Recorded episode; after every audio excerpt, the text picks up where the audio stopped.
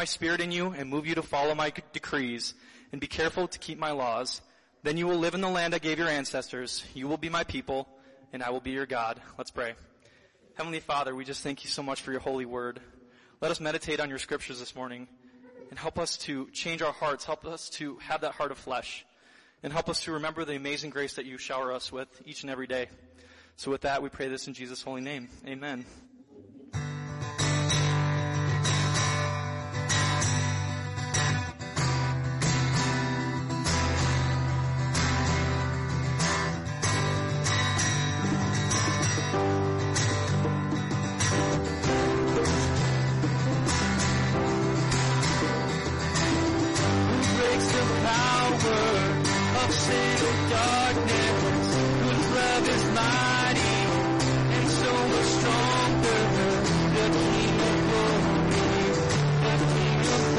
Thank you.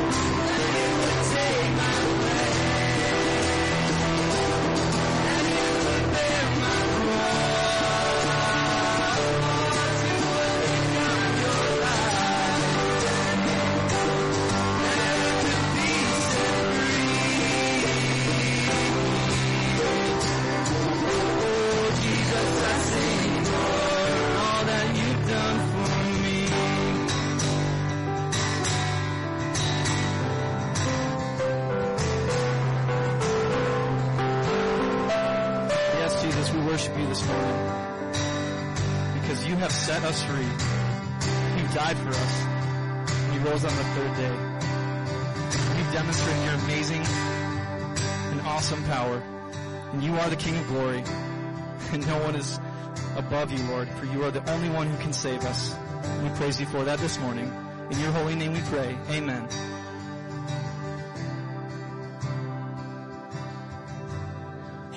Hey, you can have a seat. Welcome to Common Ground. Good to have you all here this morning on this uh, wet and rainy start into our summer. And by the way, happy Pentecost. Did you know that's Pentecost Day? Yeah, that's a big thing. You know, we talk about the resurrection. That's a huge thing. The crucifixion. That was a huge thing. Jesus' ascension back up to another huge thing.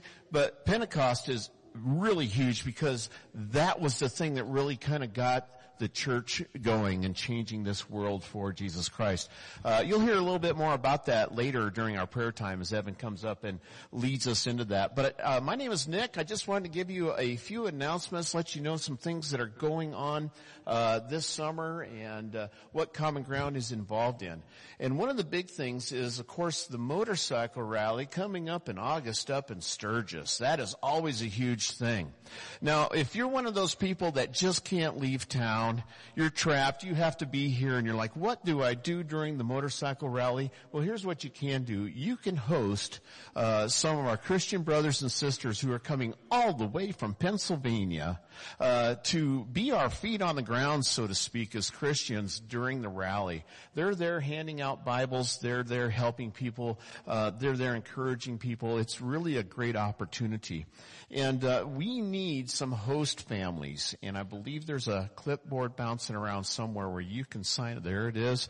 Um, so this is the kind of this is what we got. Twelve people are going to be coming to spend that week here at the rally. Five of them are couples, so we need housing, some hosts for uh, four of the couples because one of the couples bring in their RV. They have a place to stay, but they don't have a place to park their RV. So if that's something you can provide, uh, just uh, let us know that. And then there's a there's a couple of single guys, uh, you know, a couple of oddballs that we'll need to put somewhere in there. And if you'd love hosting them, uh, just let us know or sign up on that clipboard and and do that. That'd be a great way to help them out and encourage them. Uh, okay, another thing is the Halawasa workday. The last Halawasa workday was yesterday. Good job, everybody that showed up to that and went to work. And there might be somebody here going, "Oh man, I really wanted to help out at one of those workdays, and I and I couldn't make it to to the last one." Well, guess what? There's a last last one. Okay, uh, so there will be one more before camp gets set up and uh, gets rolling. Camp Halawasa is a ministry uh, to uh, elementary age, middle school aged, and high school aged kids, and uh, they have their own property down by Hot Springs. It's a, a camp that's been going for 40 plus years now and uh, we've been able to get involved and partner with them. So if you would like to jump in and do one more workday, uh, that's coming up on Saturday, July 2nd. And you're going to have to really work because there's a couple things we want to make sure we get done before camp starts. Uh, you can come. It, it, starts at nine o'clock at the camp. Uh, lunch will be provided. Uh, are, are we still meeting the carpool from here? Eight o'clock. Okay, so you can meet here at 8 o'clock if you're not sure where the camp is and carpool down and, and we'll get you there, okay? So don't forget that. Camp Halawasa, huge summer thing coming along. All right, uh, now speaking of clipboards, because there's one bouncing, uh, just a PSA here. We have two clipboards that are missing in action. Our, our clipboard for uh, snacks, sign up, and our clipboard for cleanup uh, sign up. Uh, if you happen to have that, I don't know, you took it home with you or something last week, or you know, can you please get that back to us? But make sure your name's on it before you do that. That'll be your penance for taking our clipboard. Now, just if you can't find the clipboard, you can go to our uh, Planning Center app. If you don't have that app, it's a great app to have. You should download that, and uh, you can sign up for things to help out here at the church through that app. All right. Uh, so, okay, one, one, one more thing real quick. So, this isn't on the announcement sheet. I was gone last week, and now I come back and there's a bunch of whole new faces here. So, I should be gone more often, you know. So, this is what I did. I went to Story, Wyoming. Okay, so here's a story about Story, Wyoming. It is cool. It is really a great location. And it's also uh, where the wild Roman Yanko uh, has its lair right? okay. So I got to go to Chris's old stomping grounds and we took a couple hikes and things like that and it's fantastic. If you're ever looking for a quick getaway to get up to the Bighorns or something like that, you should go to Story, but go and talk to Chris first because he'll give you some really good pointers about what to do while you're, uh, while you're in there. But anyway, uh, what a great way to get to know one another and that's what we do now. This is our time of social interaction. We always call it awkward. Why? Because we're awkward. Uh, and uh, just go around and go say hi to somebody and ask them where they're from. Get them maybe a quick story about their hometown. All right. So there you go. Uh, up and at them. Go say hi to one another.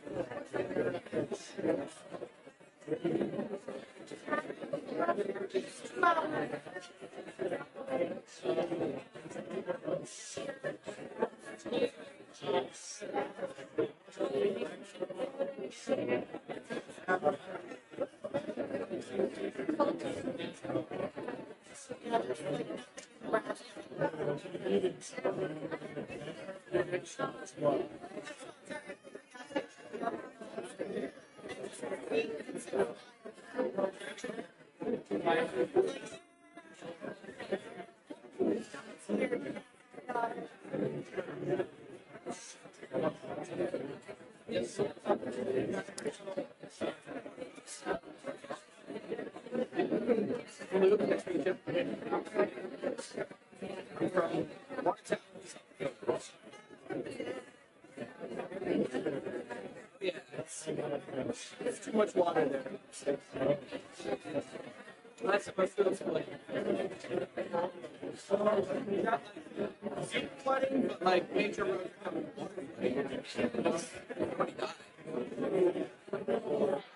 with us.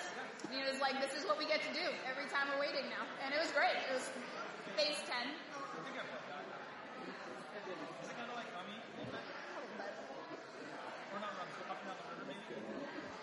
It's like you have different different phases, but you just have to get certain amounts of like matching cards in your hand. Yeah.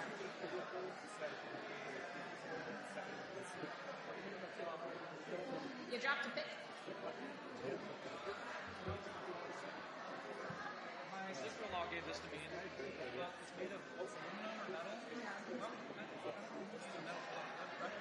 don't know either. Maybe like a electric guitar actually makes more sense.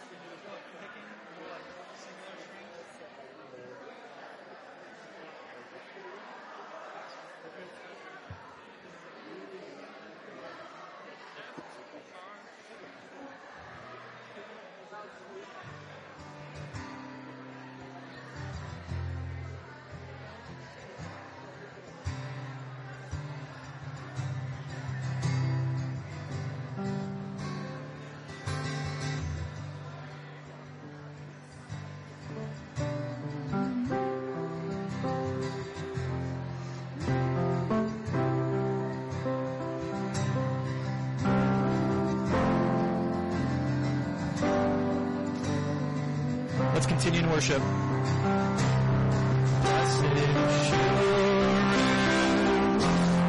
Jesus is mine.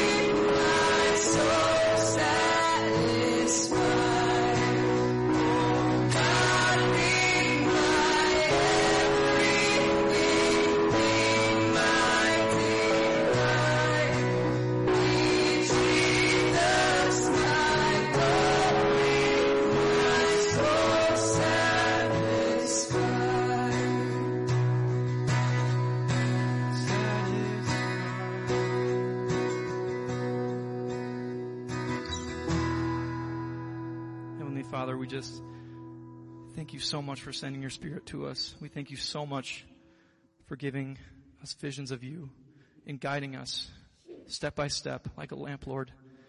You lead us towards yourself and towards your will. And we pray that we'd follow that the best we can. We'd run the race with everything that we have.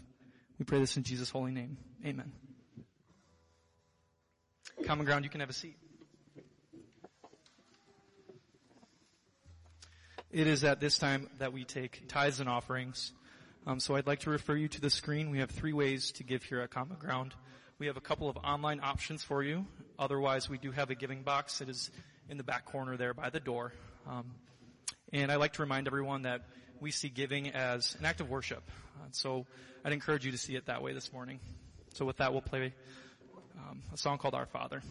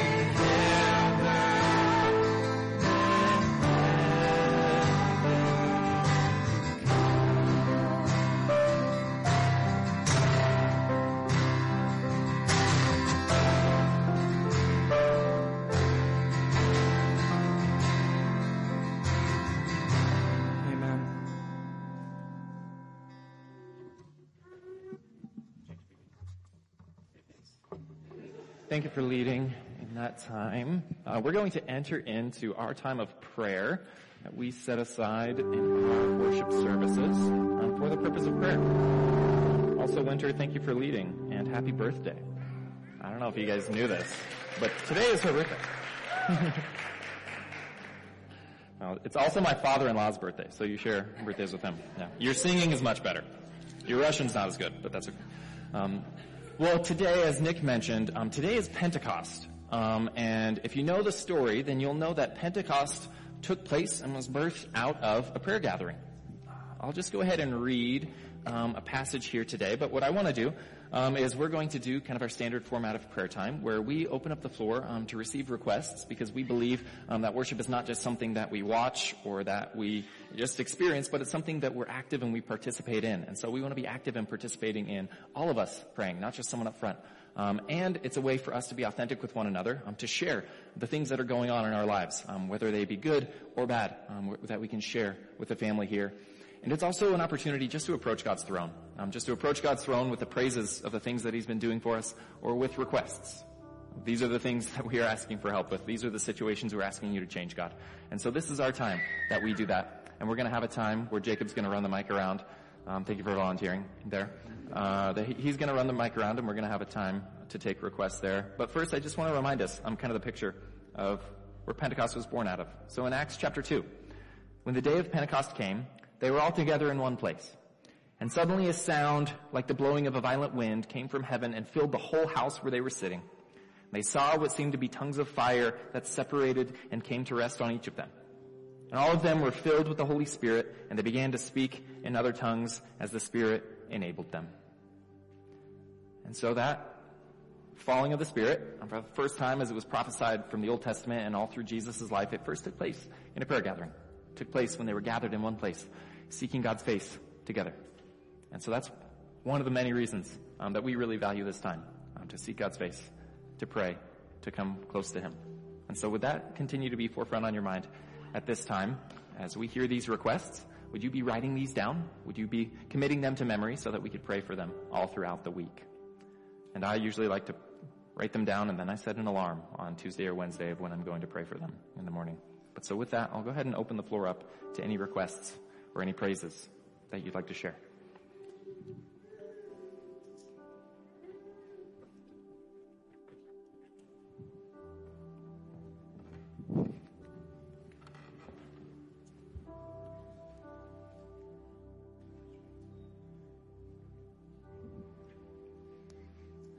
I just wanted to make him run. So, um, I am. If you haven't, if you didn't know already, okay. My name's Winter. I'll start there. Hi, Winter. if you didn't know already, um, I'm planning on moving uh, across the country in three weeks, uh, which is incredibly daunting and scary. Um, and there's a lot that goes into that. So um, I just ask for prayers to um, really just trust God in in providing for me, um, providing uh, a home, providing um, safe travels and money and all of the things, friends, um, but just reminding having I have a hard time being reminded that I should lay these things down at His feet, these worries and anxieties. So, um, just prayers for that and also, yeah, prayers for safe travels and all that stuff. So thanks. Sure. I'm Sally, and I'm going to apologize already because I'm emotional. Um, speaking of winter and Matt, such a privilege to be um, on the worship team with these 2 powerful leaders today. And we're going to be losing both of them soon. And God has blessed us with their ministry, and I'm going to miss them. Yeah. Oh, yeah. 100%. We've been recipients of God's grace through them in beautiful ways. It's cool.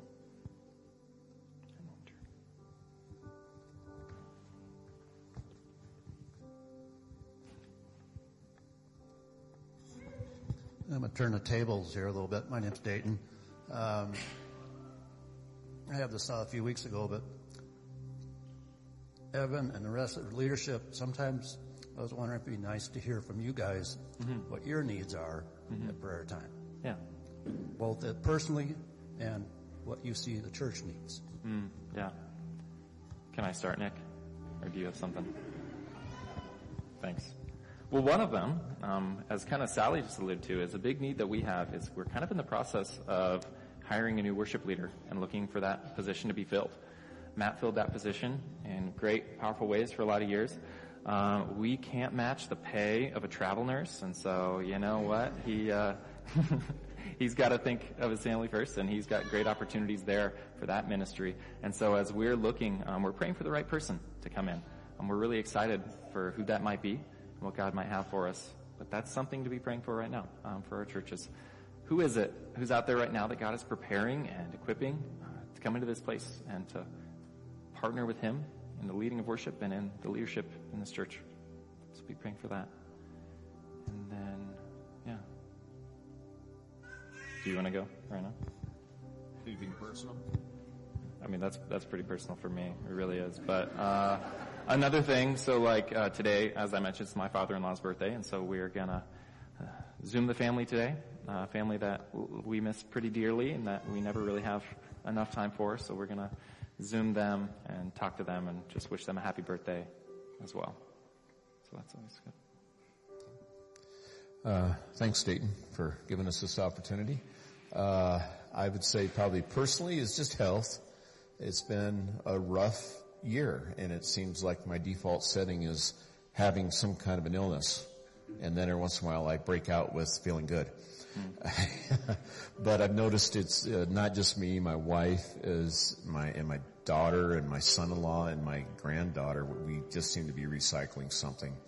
Uh, so yeah, just pray for strength and health uh, for all of us. And as far as you know, ministry, uh, both Evan and I really have a heart for discipleship, and we really want to beef that up to uh, really raise up our church family as disciples of Christ to really help you guys and us together uh, grow in our walk with Christ. So I'm praying for a good year of the Spirit, just kind of unleashing uh, that within our body, and that we'll see that impact the community around us.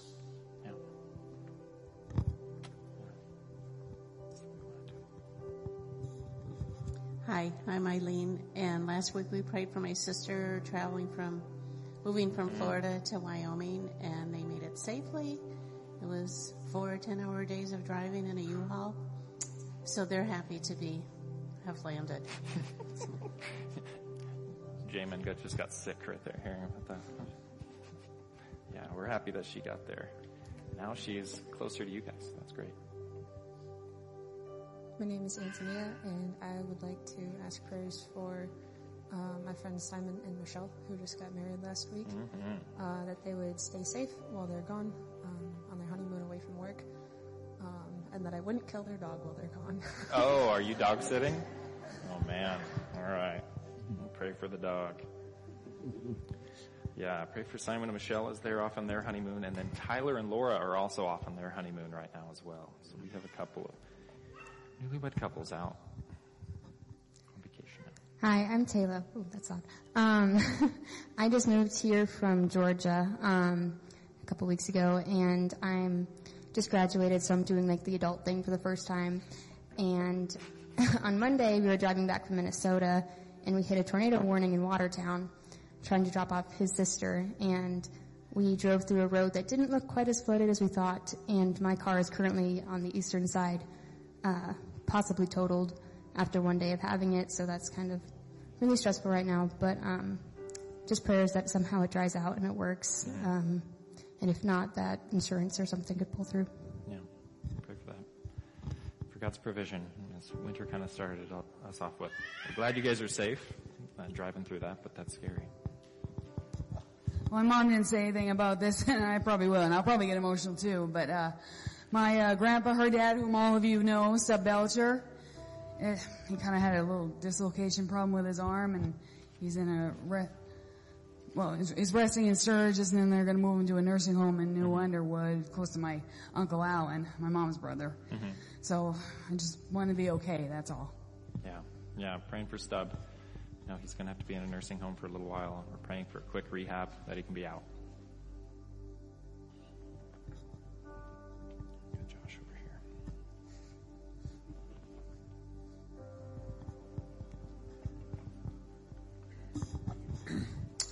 Um, I just wanted to praise God. Um, my wife has been given a new opportunity uh, in uh, her social work field to start a new job and keep working with kids and needy families. And she'll hear back this week if she got the job. So just hopefully she, you know, nailed it as well as she thinks she does. So, and then also I just would ask for uh, God to intercede and uh, touch the heart of my brother Nathan. He's really struggling with um, alcohol addiction, and it's really currently getting the best of him, and to the point where it's really medically unsafe for him to continue to drink. And um, so, if you know, he could Yeah. reach out and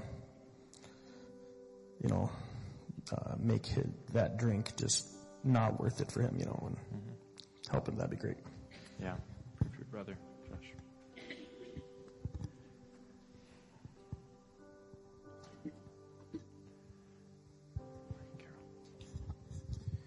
Uh, just to follow up from last week, uh, our son and daughter-in-law, they had their their child, their son, Thatcher William, and uh, Thatcher, huh? we're excited about that.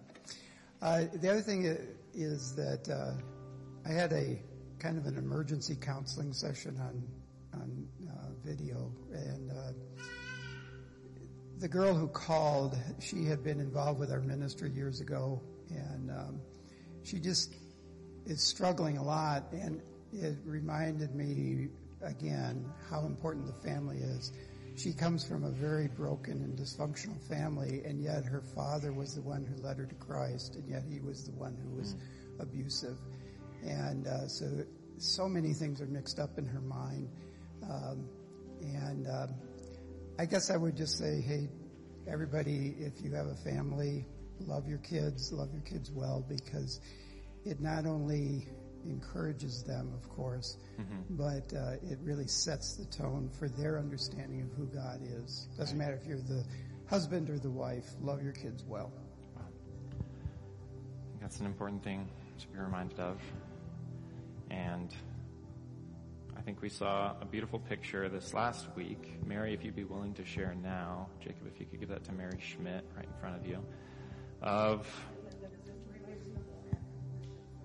yeah, of what it looks like for God to really work um, through family. That where everything might not be perfect, um, but nonetheless where He still works. So, Mary, would you just go ahead and share um, what's been going on in, Um, in your family? first, um, just to let you know, um, Friday my father did pass away at 9:31. So um, I called Evan and talked to him prior earlier in that day because I had something on my heart that needed to be done. And I didn't know if I could do it. So this is what came out of that. And I am praising God this morning. Can you hold this for me? um, I wrote Hurt and Forgiveness. Friday, I had the incredible opportunity to see how personal and powerful God can be when you are down. I had the opportunity to personally forgive my guardian father for an evil thing that happened from the ages of 12 to 18 years of age. Years ago, God gave me grace to forgive him in my heart, but I never told him to his face. So my cousin, sister Diana called and said he had taken a turn for the worse, so if you wanted to see him, you better get there today. I said, okay, never t- intending to go, since I had seen him Monday and he looked small and weak. But God in his goodness nudged me and said, you need to forgive him. So I went to the hospital, told him I loved him and I forgave him and that he could go be with mom and Jesus. Now I can actually mourn the man who helped to raise me to the strong woman I am today, and I can mourn the little girl who was hurt and let go for good. Thank you, God. Thank you, Jesus, and thank you, Holy Spirit, for all the nudges and the courage and the power to do the right thing.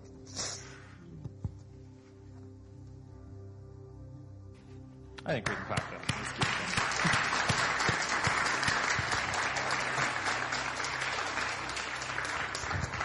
And I, God is good.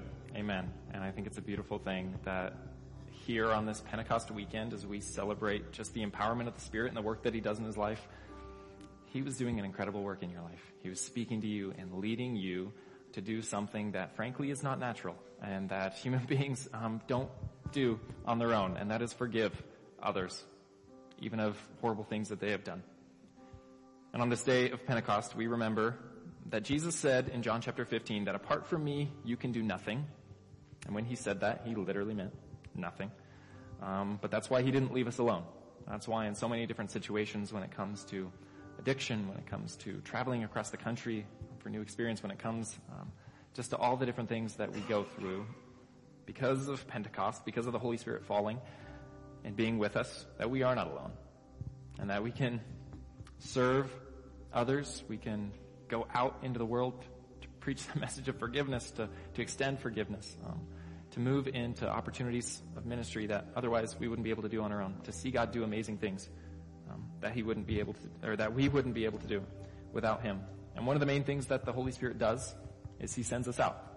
That's the purpose of His, one of the main purposes of Him in our lives is to send us out on mission. And we saw that um, with the disciples when Pentecost first happened. They were hiding afraid of the Roman authorities and from the Jewish authorities at the time, locked in their room. And when the Spirit fell, they were filled with boldness and courage. Peter immediately went out, preached the message of the gospel to the people around him, and then many of them traveled the world, sharing this message of Jesus. And we know that that is, that is our goal as well. Um, we want to see God's kingdom come as just we sang a few minutes ago. And in order to do that, we know that we need to use our intelligence, we need to use our personalities, we need to use the unique um, social spheres that God has placed us in. Um, but I think we also have to remember, especially as we hear these requests going around, that apart from God, we can do nothing. But the message of Pentecost is that you are not apart from God, that there is empowerment to be had for ministry, that the Holy Spirit has given us His presence, and He has sent us out on mission. I want to share a little quote from a book written by Simon Ponsonby, um, who's written a variety of books on the Holy Spirit. And he said that after writing um, these few books, he says this.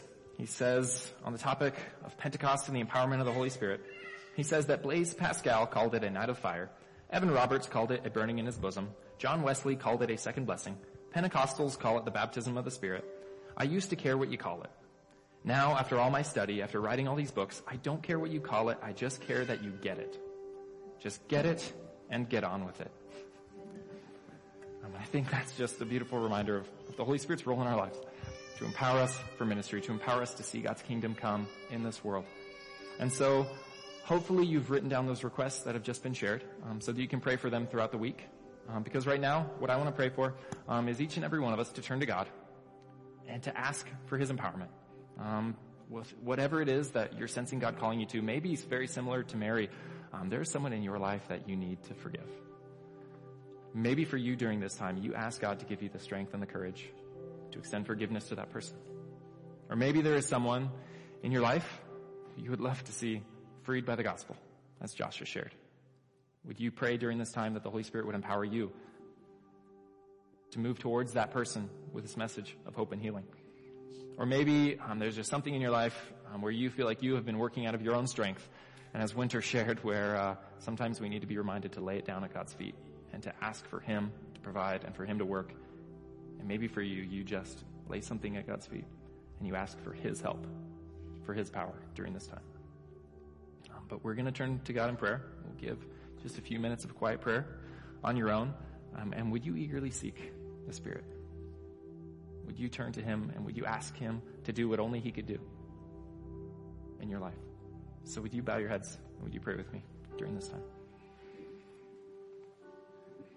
So Father God, we just thank you for pouring your Spirit out on all flesh. God, would you fill me with your Holy Spirit to do the works that you've called me to do, to extend the forgiveness you've called me to extend, and to be the person you're calling me to be. God, we just turn to you in prayer during this time.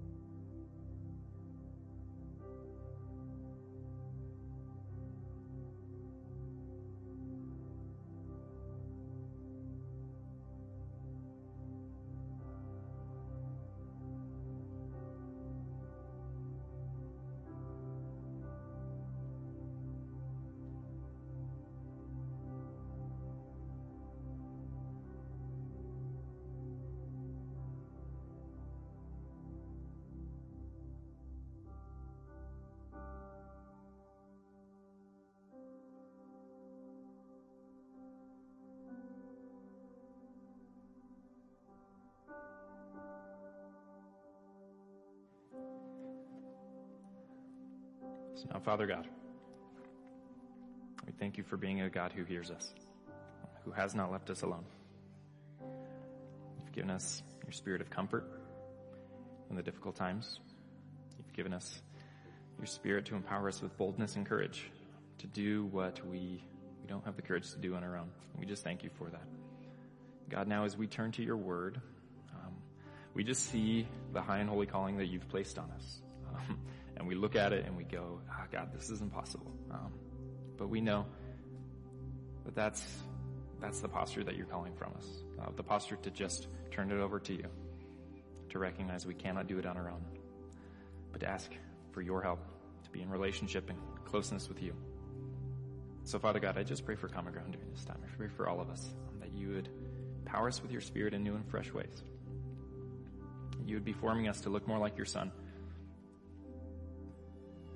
That you would show us a picture in our own hearts, in our own faiths of who you are. And would you strengthen our faith?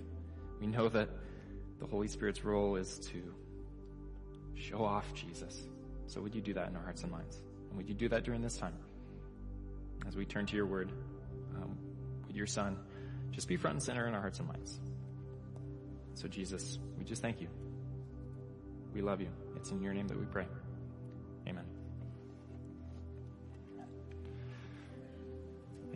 Thank you for entering into that time of prayer, for leaning in during that time.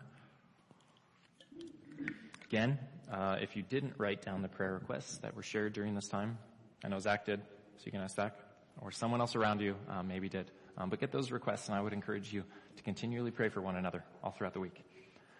Um, but now, we're going to shift gears. Um, we're going to transition into our teaching time. And if you've been with us for the last few weeks, then you know that we are going to be spending all summer in the Sermon on the Mount. And the Sermon on the Mount is a collection of some of Jesus' most important teachings. One long sermon of his where if you want to know what Jesus is all about, you look at the Sermon on the Mount and you will see those main important repeated messages of Jesus that he preached here. And last week um, we began with how Jesus mentions that his kingdom is, is built on these people who are salt and light. That the first and the foremost quality of what Jesus followers of citizens of the kingdom of heaven are like is salt and light. How we play a significant role in the growing of God's kingdom and we play a significant role in the displaying of who God is um, to the world. And now this next section of the Sermon on the Mount that we're going to get into in Matthew chapter 5 um, is going to be a bit of a teaching on the Bible, so to speak. Um, since the Sermon on the Mount is Jesus' like central teaching of what it means to be a Jesus follower and how his followers live, um, Jesus is going to teach them essentially how to approach the Bible during this time.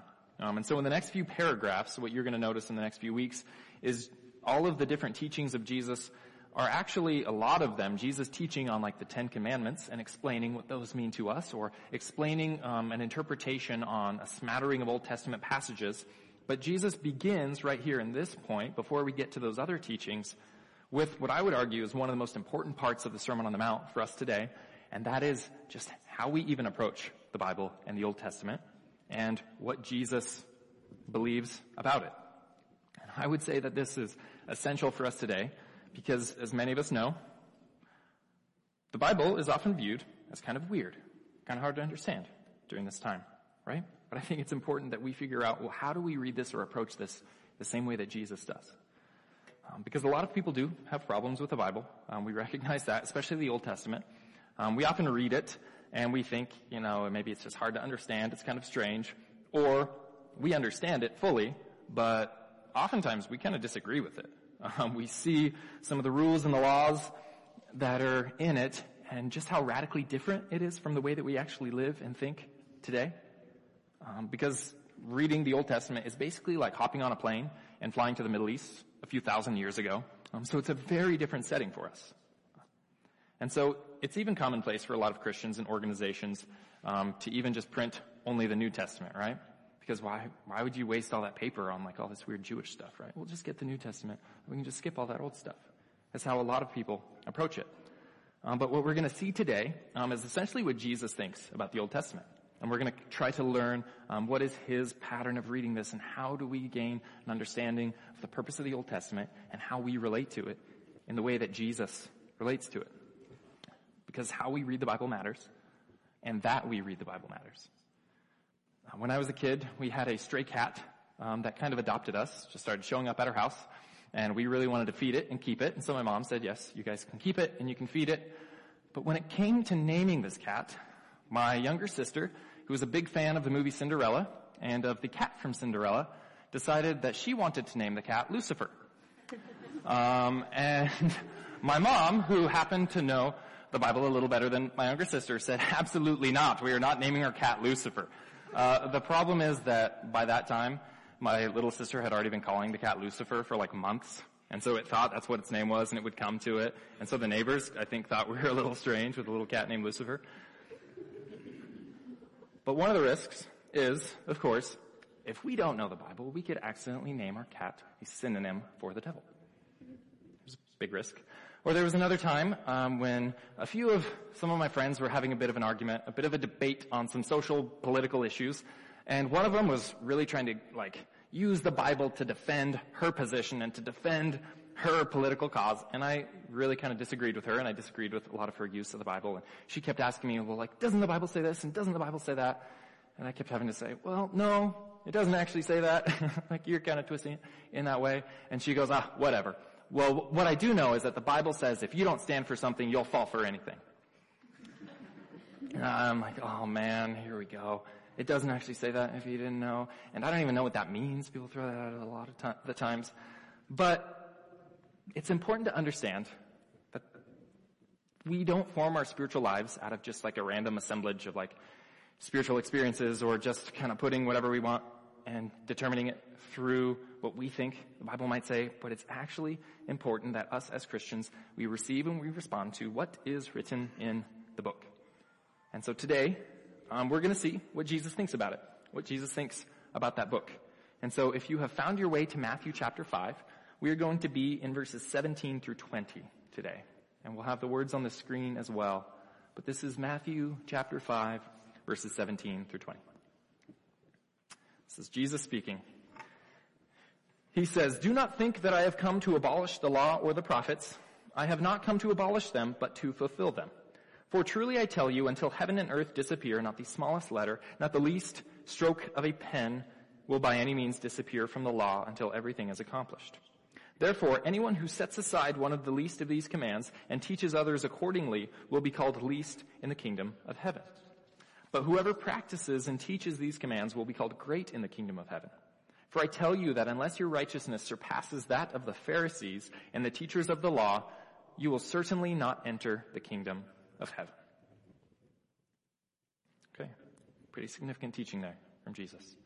Um, let's kind of go back through that. Um, the first thing that I really want us to see um, is Jesus' approach um, to the Bible. Is first and foremost that Jesus viewed the Bible as God's word. That Jesus viewed the words in there as God's words for us. And now it's important to remember that the Bible that we currently have with us uh, is not the same Bible that Jesus would have had at that time. Uh, obviously, since we're reading about Jesus, this is like being written at the time, so they didn't have any of the Old Testament. They would have just had the New Testament. Um, but even then, it wasn't like this. What's that? Oh, okay, yeah, you know what I mean. Look at that. Yeah, all they had was the Old Testament. They didn't have the New Testament. It was being written at the time. Yeah, clearly. Thank you. Fact checkers here. That's always good to have. um, but what you did have is the Bible was broken up with like a scroll here and a scroll there, and nobody had it in their home. It was kept at the synagogue at the time. And it was really broken up into kind of three categories. If you see how the Old Testament was broken up, there was the first section which was referred to as the law or the Torah, or some of you might have heard it called the Pentateuch, and that's the first five books of the Bible. Um, Genesis, Exodus, Leviticus, Numbers, and Deuteronomy. And that was the Torah, the law, in that first five books. Then there's this little section called the writings, which is kind of your wisdom literature, right? Your Psalms, your minor prophets were kind of put into the wisdom literature there. And then you had the prophets, um, which actually at that time included a lot of the history writings like Joshua, Judges, Ruth, and then what we would today think of as the prophets like Isaiah, Ezekiel, and those sort of things. And it was broken up kind of in this way. And when Jesus says here, he says the law and the prophets, Um, that's a phrase that you'll hear him say a lot, and it's a phrase you'll hear throughout the New Testament. And typically what he means by that, by saying the law and the prophets, is the law, the prophets, and everything in between. So basically, the entire Old Testament. And so anytime you hear that phrase, or you read that phrase in the New Testament, you know that they're talking about the entire Old Testament. And Jesus here is saying, don't think that I've come to abolish it. Don't think that I've come to abolish it. Now, if Jesus says, don't think I've come to abolish the Old Testament, what does that seem to indicate about what people thought he was doing? Now you guys don't want to talk. You correct me, but that people thought he was trying to abolish it or disobey it, right? Um, Jesus' teachings at the time were actually so radical that it rubbed a lot of people the wrong way, and they thought that he was teaching to disregard it or to change it. Um, that he was clarifying what it actually meant, and what it actually meant was actually so foreign to the way that so many people at that time interpreted it that they thought he was trying to get rid of it altogether. One example is just Jesus' take on the Sabbath. Uh, this is from Mark chapter 2, where one Sabbath, Jesus was going through the grain fields, and his disciples walked along, and they began to pick heads of grain. The Pharisees said to him, Look, why are they doing what is unlawful on the Sabbath? He answered, Have you never read what David did when he and his companions were hungry and in need? He says, Have you never read to like people whose job it was to read the Bible, by the way? Um, in the days of Abiathar, the high priest, he entered the house of God and ate the consecrated bread, which is lawful only for priests to eat. And he also gave some to his companions. Then he said to them, the Sabbath was made for man, not man for the Sabbath. And so the Son of Man is Lord even of the Sabbath. Then there was another time um, where Jesus was presented with this opportunity to heal a man who had a crippled hand. And the religious leaders at the time thought that it would have been breaking the law, it would have been disregarding the Old Testament for him to do this. But Jesus says this. He says, if a sheep fell into a well, wouldn't you pull it out? That's the right thing to do. And how much more valuable is a person than a sheep? Yes, the law permits a person to do good on the Sabbath. And then Jesus healed the man. He says, hold out your hand. And the man held out his hand and it was restored just like the other one. And then the Pharisees called a meeting to plot how to kill Jesus. And so obviously the way that Jesus was clarifying what the Bible actually meant was not very popular at the time. They viewed this as a breaking of the law, actually because of their misunderstanding. And Jesus' interpretations and Jesus' teachings on the Old Testament was pretty countercultural at that time. But yet he says it's not going to pass away.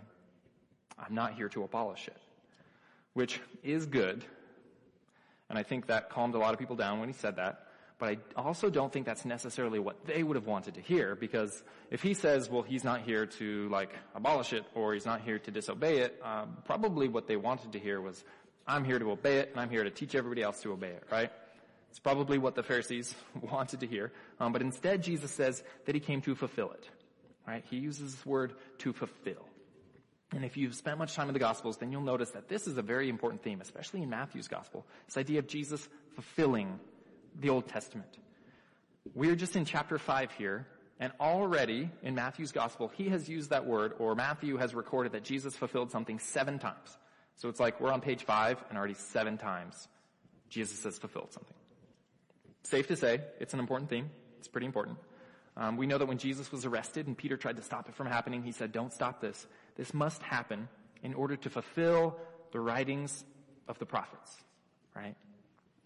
That what Jesus was doing was fulfilling the Old Testament.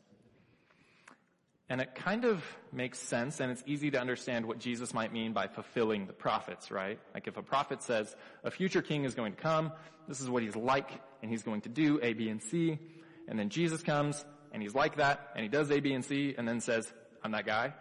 That makes sense, right? Jesus has fulfilled that prophecy. We can kind of understand that one.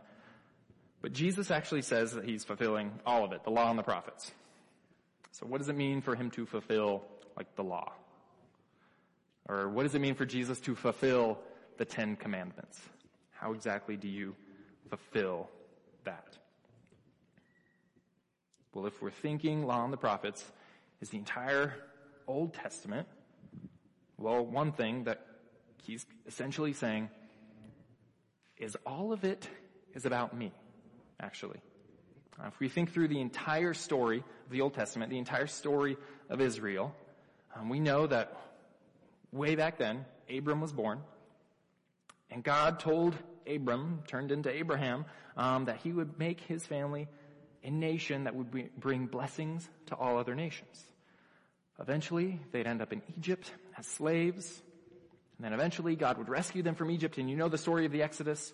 And then God brings them to the mountain where he gives them his law and he says, I'm going to be your God, you're going to be my people, and we're going to live in this relationship. And here are the conditions of that relationship. It's the Ten Commandments. This is what it's going to be like. And he says, I'm going to make you a distinct people group. You're my people. You're going to be a blessing to the world. And he originally, he gave them those Ten Commandments. Later he would give them 603 more and they had this, this law, this picture of how they were supposed to live and what it was supposed to be like. But then a lot happened between Moses and Jesus. So I think we can summarize essentially what is 1500 years of history with one question. And that is, okay, they were in this covenant, this relationship with God. How did they do? Mandy gave us a thumbs down. they failed, right? Um, for 1500 years, God was patient. Um, God provided chance after chance, but the human condition is so fallen that no amount of chances essentially could ever be enough. And over and over, um, the decisions that the people would make would lead them to ruin themselves, to hurt one another, um, to destroy their own land that God had given them. And eventually they went into exile and they got kicked out of their land. But God had given them these 613 commands um, for a reason, and they were good.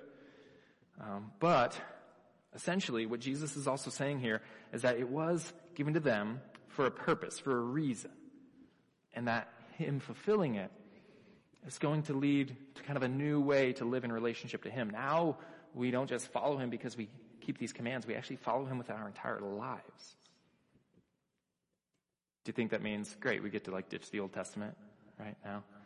Which some of us would be like, oh, that's really nice. It's really weird and confusing. So it'd be easier not to have to worry about that. But Jesus essentially says, not so fast. Um, he says, very truly I tell you. And then he made that statement that not even the slightest brush of a pen, that not even the tiniest detail of the Old Testament would actually be done away with. I have fulfilled it, but it's not just going away. And this is a powerful statement where he says that this, the Old Testament, is still God's will, even to the tiniest detail. And in saying this, Jesus was kind of critiquing, one, um, the more kind of, I guess it was like the Sadducees idea, um, their kind of liberal reading of it where we thought, well, we can just do whatever we want and explain it away. And then there was the more theological conservative way of saying that the Pharisees had, well, we can just put all these rules in. It's actually all about keeping it and following all these rules. And Jesus is critiquing both of saying like, no, you need to read this not based on how you can keep it or how you can explain away how you don't need to keep it or just how far away from messing it up that you do. But Jesus says you actually need to read it in light of me. He actually says you need to read it in a way that sees me, that I'm the fulfillment of it. And so Jesus is essentially saying the whole Old Testament is all about Him. It's all about Him. And so first and foremost, the Old Testament was God's Word. And then Jesus says that the Old Testament was also all about me. It was this signpost pointing towards me. It was a story all about Him. The Old Testament was all about Jesus. And if you were to kind of break down and look at it, um, you'd notice that most of the Old Testament is a lot of story. Um, it's like 43% narrative and story. And there's a big section of it that's a lot of poetry, a lot of history. Um, and there are a lot of teachings and rules in there. Um, but if you were to kind of break it down and look at kind of the percentage of the Old Testament that really are like rules and commands, you'd be left with around 3% of it. Um, some of which make sense for a place and time. Some don't always make sense. But what Jesus is essentially saying is that all of it was pointing towards me and my coming. And he says that those rules, a lot of them were put in place for those people to be able to see me, for those people to be in relationship with God so that they could be used to bring about my kingdom. Some of them are for us here now. Some of them were actually just used for them then. The apostle Paul, he teaches on this in Galatians chapter 3, where he says that before the coming of this faith, we were held in custody under the law, or under the Old Testament system, locked up until the faith that was to come would be revealed. And so the law was our guardian until Christ came, that we might be justified by faith. Now that this faith has come, we are no longer under a guardian. And this word that Paul uses for guardian, some of your versions might say teacher, um, but it's the word pedagogue. And if you went to school for education, um, some universities will refer to education as the uh, or as the the theory of education as pedagogy, right? It's the uh, study of teaching. And this was actually a very specific like job at the time. It was essentially like a nanny or a tutor who had the job of raising up little kids for wealthier families in order to kind of teach them the basics of like, hey, you need to like brush your teeth and you need to do these things and essentially civilizing them, so to speak, so that once they're like 13, then the parents who are like, okay, like I don't want to see this kid until they've got these things figured out. And then the parents would kind of take over at the time. And that's the way that that culture worked. They had these pedagogues, they had these tutors, these teachers that would raise the kid and teach them sort of the basics of how to function as a human. Um, and then the parents would take over after a little while. And so Paul in Galatians is using this metaphor to point how the Old Testament commands were this tutor, they were this teacher that was meant to grow us, to teach us the basics. And one of the ways that we can determine, okay, essentially how we can read this is that some of these rules and commands are good for like little kids, right? And we understand that we have different rules for really young children that we do for adults. Like when you're five years old, going to bed at 7 p.m. is usually a good thing. Kids need to be taught, okay, here's your rule, you go to bed at 7 p.m. If you're 25 years old and you go to bed at 7 p.m. every night, then you get up still at like 7 or 8, honestly, I probably think you're a little lazy. I would say like, maybe we should do something with our lives and sleep for 14 hours a day. And we understand that that rule in itself is not bad. Going to bed 7 p.m., that's fine. That's not bad. But it's better for little kids than it is for grown adults, isn't it?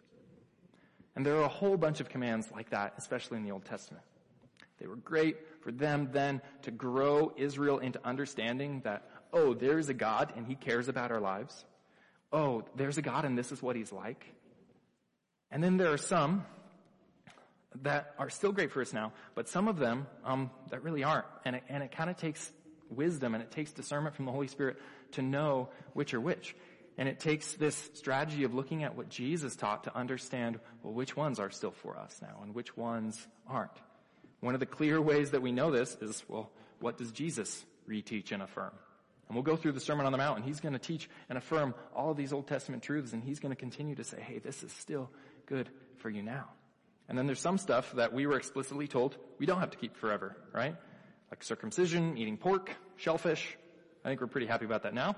New Testament says, okay, don't worry about this one now. You can have your bacon wrapped shrimp. Go for it. But for Jesus, um, he was essentially teaching the Old Testament. It's living, it's dynamic, it's living and active, as we know, and it's all pointing to me. It was pointing to me. It was moving you and moving towards me.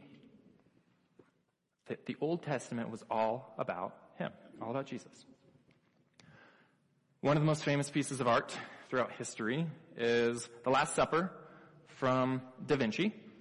Um, and you probably don't have to be an art critic to understand what this painting is about, do you? If you look at the focus, the center point, if you look at kind of where all the hand gestures are, if you look at where the light is, like you didn't, you don't have to be an art critic or you didn't have to know that it was quite this huge to understand what this painting is about. It's about Jesus, right? Jesus is front and center. Everyone sat on the same table, so no one, or same side of the table, so no one would block him. Um, all the gestures, all the light, all the focus is on Jesus there in the middle. He's the focus of it all. And in a very similar way, like you don't have to be a Bible scholar to understand and to be able to see that the focus, the center point of the whole Old Testament is actually all about Jesus as well. You can see how some of that imagery is pointing to Him. It's like focused around Him. It's built around pointing us towards Jesus. Sometimes it's clear. Sometimes, I mean, there are pictures in the Old Testament that are just clearly about Jesus. Sometimes it's not quite as clear. um, especially because a lot of the Old Testament is narrative and story. And so not like every single verse is about Jesus because in narratives, sometimes they're just trying to add detail for the story. Some of those details are just building a story so that the entire story can be about him. But don't look too far into it or every single detail. Um, but sometimes it is a little harder to understand. And it was actually years after Da Vinci's original painting when they discovered a lot of sketches or a lot of like the artwork that he had made in preparation for the Last Supper. And these are actually some sketches of the Last Supper paintings before Da Vinci finished his final painting. And it's kind of hard to tell what it's about or what this painting is, but the people who discovered it knew a lot about the painting itself, the original painting, the finished product.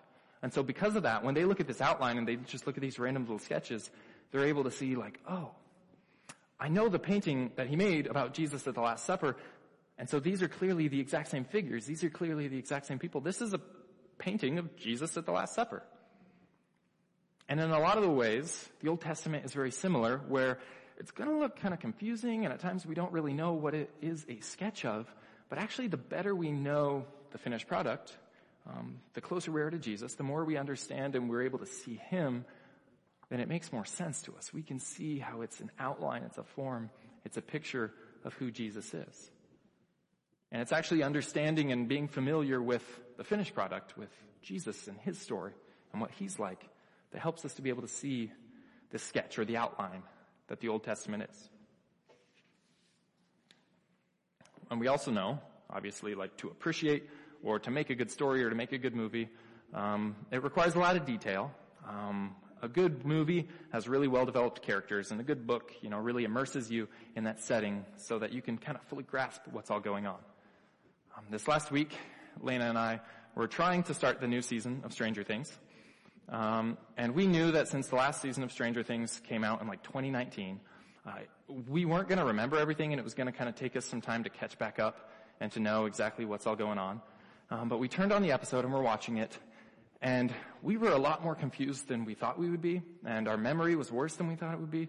There were these characters that we like didn't remember being introduced to, and there were all these like things happening that seemed really, really important, but we're like, honestly, I have no idea like who they're trying to find or what they're trying to do, and it didn't really make sense to us.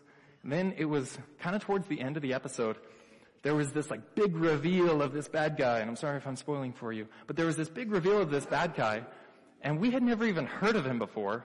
And we're like, why is this episode so dramatic? Like, we don't even know who this bad guy is. Like, he's just introduced in this episode. Why is it taking up so much time?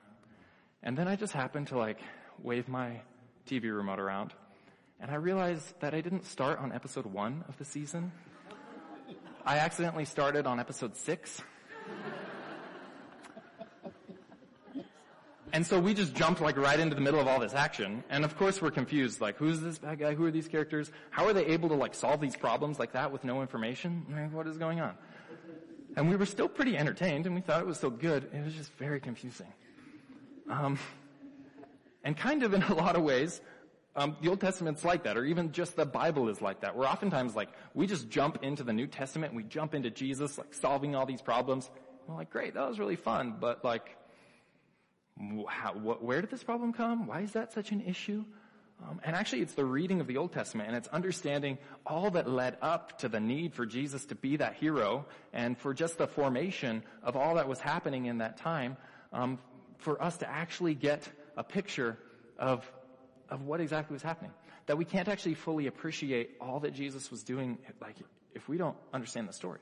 It's still entertaining and it's still good, but it's actually the more that we're familiar with the Old Testament and what led up to Jesus, the more that we can actually appreciate and understand all that he did. And just how deep the problem was that he came to solve.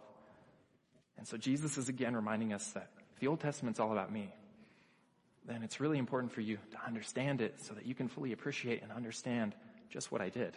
Just how big the problem was before I came and I did something about it. So we're ahead here on our next point. So Jesus viewed the whole Old Testament as being all about him. And when it comes to the Bible, when it comes to his commands, when it comes to everything included in the Old Testament, um, Jesus kind of gives two warnings in this passage. He says there are two key mistakes that we can make when approaching the Bible. One of them is to think that we can't actually live this out, to think it's impossible. And the other mistake is to think that we actually can live this out, that we can actually do this. These are the two mistakes that Jesus says that we could potentially make here. Because Jesus said in verse 19, he said, therefore anyone who sets aside one of the least of these commands and teaches others accordingly will be called the least in the kingdom of heaven. But whoever practices and teaches these commands will be called great in the kingdom of heaven. For I tell you that unless your righteousness surpasses that of the Pharisees and the teachers of the law, you will certainly not enter the kingdom of heaven. So this first picture, or this first mistake I think we can make when it comes to approaching the Bible is one, I would say, do not think that you can live this out. Or do not think that you cannot. I'll start with that one. Do not think that you cannot live this out because Jesus is clearly teaching that the Bible is still meant um, to be lived and believed and actually practiced. The Sermon on the Mount is Jesus' longest sermon. It's actually the longest, like, single speech in the entire Bible. And if you look through it, actually one fifth of the Sermon on the Mount is about application. It's about instruction. It's about doing. Imagine if one fifth of my lines today were saying, do this, do that. Hey, this week do this. Hey, and this week do that. Hey, and this week stop doing that. Right? But that's kind of what Jesus says.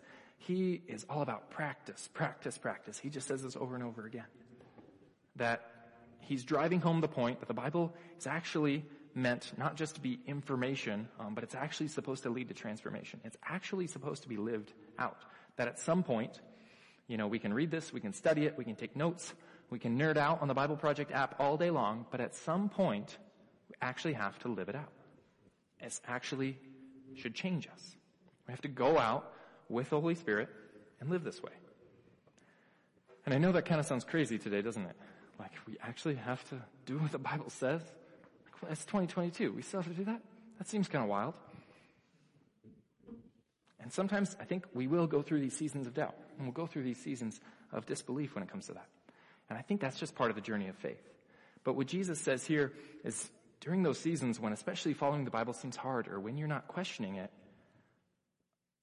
just don't try to make it not seem like a big deal, especially when it comes to the commands of Jesus that are hard for us to follow and that we are going to fail in. We are continually going to sin, even as followers of Christ. But what Jesus says is just because you messed up doesn't mean you set these aside. Doesn't mean you try to explain why you don't actually have to do that and why it doesn't really matter. Especially because Jesus is the one who offers grace and forgiveness and new mercy every single day. Jesus says, when you fail, repent and believe in me.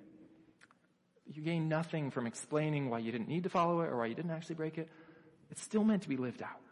It's still meant to be lived out. Don't minimize its importance. Don't try to make it seem like it's not a big deal especially because Jesus makes this kingdom life, He makes us able to follow Him. Right? Us fallen people who just like the Israelites, if we had 1500 years, we still would not follow Him perfectly. Because we live in a broken world with broken hearts. But nonetheless, Jesus still says that because He has come to dwell with us and in us, He's the one who actually empowers us to do this, right? that should we believe his words, well, his words are eternal life and he takes residence in us and he walks with us. And so when we cry out, Lord, have mercy on me, a sinner, and we take seriously his commands, but yet acknowledge our failure in it, acknowledge that we haven't lived, up to it, what he's looking for is just for us to cry out, Lord, have mercy on me. Lord, forgive me. Because Jesus says, unless you exceed the righteousness of the Pharisees. Well, that's why he offered us his righteousness. That's why he offered us the chance to just turn to him, to ask for forgiveness, to just turn to him and ask for his righteousness on us, not our own work here. That he's actually the one who empowers us to do it. But yet he continues to tell us to take it seriously. Don't minimize this just because it's difficult. See this, see the standard I've held you to. When you don't live up to it, turn to me and you ask me. And so it's, don't think that you can't live it out because in partnership with Jesus, in, in following of Him because of God's Spirit that's living in us that we can actually show the world what this kingdom life is about. We can't actually show a picture of what following Jesus looks like. But it's done with Him. And this, the second point on this topic is don't think that you can do this. Don't think you can't live this out, but don't think that you can do this. Because don't think that you can do this alone or apart from Jesus. Jesus brings up two groups of people in that little section I just read. He mentions the Pharisees and the teachers of the law. Um, so the teachers of the law, um, they were this basically professional group of Bible scholars. Um, if you've ever read the entire Bible, which is totally cool if you can't, I know a lot of people talk about reading the whole Bible in the year. I've never been able to read the whole Bible in a year. I follow like a two-year or three-year process. But if you read the entire Bible, you'll realize it's really complicated and complex and hard to understand. And so these scribes, these teachers of the law, their full-time job was to study and to know the Bible. That's all they did. And there's this group of Pharisees, um, who were a larger group. They were kind of like a denomination um, within Judaism at the time. And you probably already have a picture of Pharisees in your mind. They're like those mean, nasty religious bigots, and they were kind of like the villains in the Gospels. And that's part of the picture, but that's not the entire picture. Um, the Pharisees were actually very well respected in their community. People loved them, and they loved their passion for the Torah especially. Um, and people actually wanted to be like them. According to the Jesus Storybook Bible, which I have finished that one in a year, the Pharisees were extra super holy people. Extra super holy people. On the Pharisee, it literally means separatist. And during a time in which Jerusalem was taken over by Roman oppression, these people who lived as explicitly Jewish when they were living under oppression was really inspiring for a lot of people around them. And so when people saw the Pharisees act as separatists just to unashamedly follow the Torah to this extent, even when Rome was present, frankly, a lot of people looked up to, up to them and they liked them a lot. Um, and here are just a few of the priorities of the Pharisees as well. As we look at what they were about and some of their main goals, we see that they took scripture seriously, they sought purity, they tithed, they committed to making disciples. The Pharisees met in small communities, small groups to study scripture. They observed the Sabbath. Uh, uh, they believed in the resurrection. They believed in miracles and angels. And they expected the Messiah, right? This is what the Pharisees were about. Um, does this sound like anyone to you? Obviously, apart from like the tithing and the Sabbath part, like, does this sound like anyone? no one laughed at that. Awkward. this sounds a lot like us, right? Um, these are a lot of our same goals. These are a lot of the same ways that we pursue righteousness and that we pursue God today. But the problem is that oftentimes we misunderstand what the priority should be. And like what the Pharisees did is they were just pursuing these things in terms of behavior or external, like showing off of righteousness. But the righteousness that Jesus is talking about is a whole different level. It's not just your behavior. It's not just what you show to other people. Jesus actually was essentially saying, you're going to need a new heart. You're going to need completely new nature. You're going to need new desires, not just new behaviors. Just as the passage that Matt read during worship, he actually promised to do that. He promised to be the one to give us a new heart, not just that we would fix our behavior, but that we would be a people who want to be near Him. Because especially as we get through a lot of the Sermon on the Mount, Jesus is going to point out that most of the laws were facing something more serious within the human condition. You know, there's the law to not murder, but Jesus says, hey, this is about the hate that we have for one another in our hearts. The Pharisees didn't quite understand that. They didn't quite understand that they couldn't do it. They thought that they could do this on their own just by fixing their behavior. And they kind of had good intentions um, when it comes to doing that. The Pharisees actually believed, as they looked back at Israel's history, that sin leads to bad things. And they believed that sin is what led to the exile, sin is what led um, to Rome taking over, and so they believed that if they could get everyone in the nation to not sin for one day, then the Messiah would come back and everything would be good. And so they were really wanting to build this up so that for one day, no one could sin.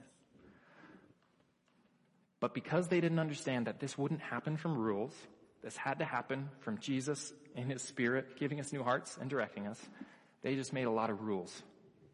They just made all these different religious codes, They worked to manipulate and to shame people into following.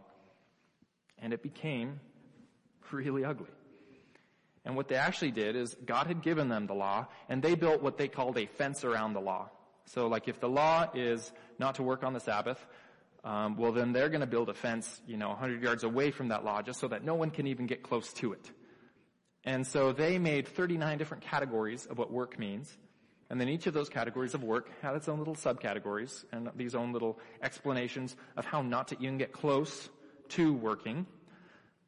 A lot of the, like, definitions that they had were really kind of silly, like how many steps you could take, how many letters you could write, how much food you could have in your mouth at one time, and then how many times you could chew that food. Um, and they were really just intense about putting the barrier as far away from the law as possible and just manipulating everyone's behavior in this way. But as you can imagine, if the Sabbath is about rest and you have like thousands of different things that you have to make sure you do in order to rest, nobody's resting. You're always just worried about what am I breaking now? Is this too much pizza in my mouth at this time? What about the temperature of the food? I feel like I'm trying to cool it down. But they put all these rules on the people because they thought that they could just change them with the external. They didn't understand the need for a new heart. They didn't understand that we can't do this without God, that we can't do this without the Holy Spirit. Jesus told this parable in Luke chapter 18. As he's reminding us that we actually need a heart that has changed. And this is the heart posture that he's looking for here in Luke chapter 18. He says, well, so to some who are confident in their own righteousness and look down on everyone else, Jesus told this parable. Two men went up to the temple to pray, one a Pharisee and the other a tax collector. The Pharisee stood by himself and prayed, God, I thank you that I'm not like other people, not like robbers or evildoers, adulterers, or even like this tax collector. I fast twice a week and I give a tenth of all that I get. But the tax collector stood at a distance. He would not even look up to heaven, but beat his breast and said, God have mercy on me, a sinner. I tell you this man, rather than the other, went home justified before God. For all those who exalt themselves will be humbled, and those who humble themselves will be exalted. So what Jesus is reminding us here is do not think that you can do this. Do not think you can do this on your own. That actually the posture that Jesus is calling us to is that posture of the tax collector here. A posture that approaches God, says, have mercy on me, a sinner. I have not followed your ways perfectly, but I acknowledge that and I want your help. And I think often our risk is to think that we can be like the Pharisees, that we have the resolve, we have the discipline, um, we have the stick-to-itiveness to just do this, and we don't.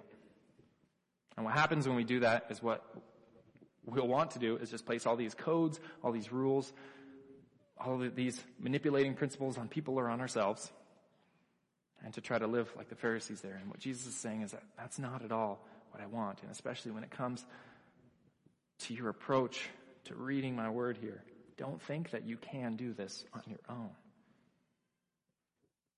But we can only exceed the Pharisees in righteousness because Jesus fulfilled the law and the prophets. Right? That's what Jesus said. Because I have fulfilled, then you can exceed. And if, if the goal is to exceed the righteousness of the Pharisees, like he said there, well, it's only done because he has done it for us. And the call that we have on us is just to repent and to believe. Just to repent and believe because Jesus has come. He's offered us forgiveness. He's offered us his righteousness and hope that no matter how many times that we fail, that we don't live up to this, that he's right there with us, empowering us and leading us in his ways. So when it comes to our approach to the Bible, Jesus views it as God's word. So I think we should too. And Jesus tells us it's all about him. Everything is pointing to him. And the more we familiarize ourselves with him, the more we'll be able to see him in it. And the more we familiarize ourselves with it, the more we really understand all that he has done. And then as we look at this complex, complicated testimony from the Holy Spirit to us, know that you can live this way. Don't think you cannot. Don't minimize it. But don't think you can do it on your own. But this is something that God is telling us you need a new heart to do. Just repent and believe and follow me. Let's pray. So, Father God, we just thank you for your patience. We thank you for your grace. That though we have not always been faithful to you, that you are always faithful to us. And that we can come to you over and over and say, God, have mercy on me, a sinner. And that you have just turned towards us in love and forgiveness, no matter what we do. So we just thank you for that. God, over this next week, would you just continually lead us by your Spirit um, to know what it is that you're calling us to in this life? To know um, the commands that you've put in our lives for good, to know what it is that we might be putting on ourselves or on others that is not of you, that you are calling to correct here. Because Jesus, our desire is to know you and to be like you. So would you just continue to, to form that in us? We ask for a new heart, a soft heart today. You give us a heart that wants to follow you, wants to be close to you. Give us a heart that's courageous enough to do it. As Jesus, you tell us that when we're close to you, when we abide in you, there we'll grow fruit. So God, we just, we enter into your presence during this time. We just thank you for forgiving us in a way that allows us close into your presence. We just turn to you in worship and praise now. Jesus, it's in your name that we pray. Amen.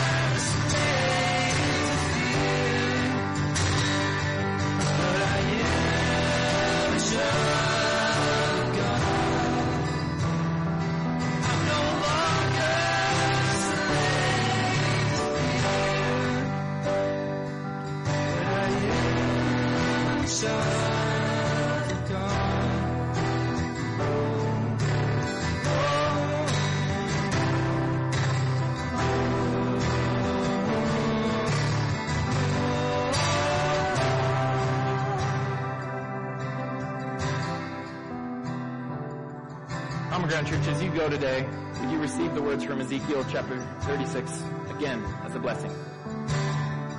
God says, I will give you a new heart and put a new spirit in you. I will remove from you your heart of stone and give you a heart of flesh. And I will put my spirit in you and move you to follow my decrees and to be careful to keep my laws. And then you will live in the land that I gave your ancestors and you will be my people and I will be your God. So Common Ground Church, grace and peace.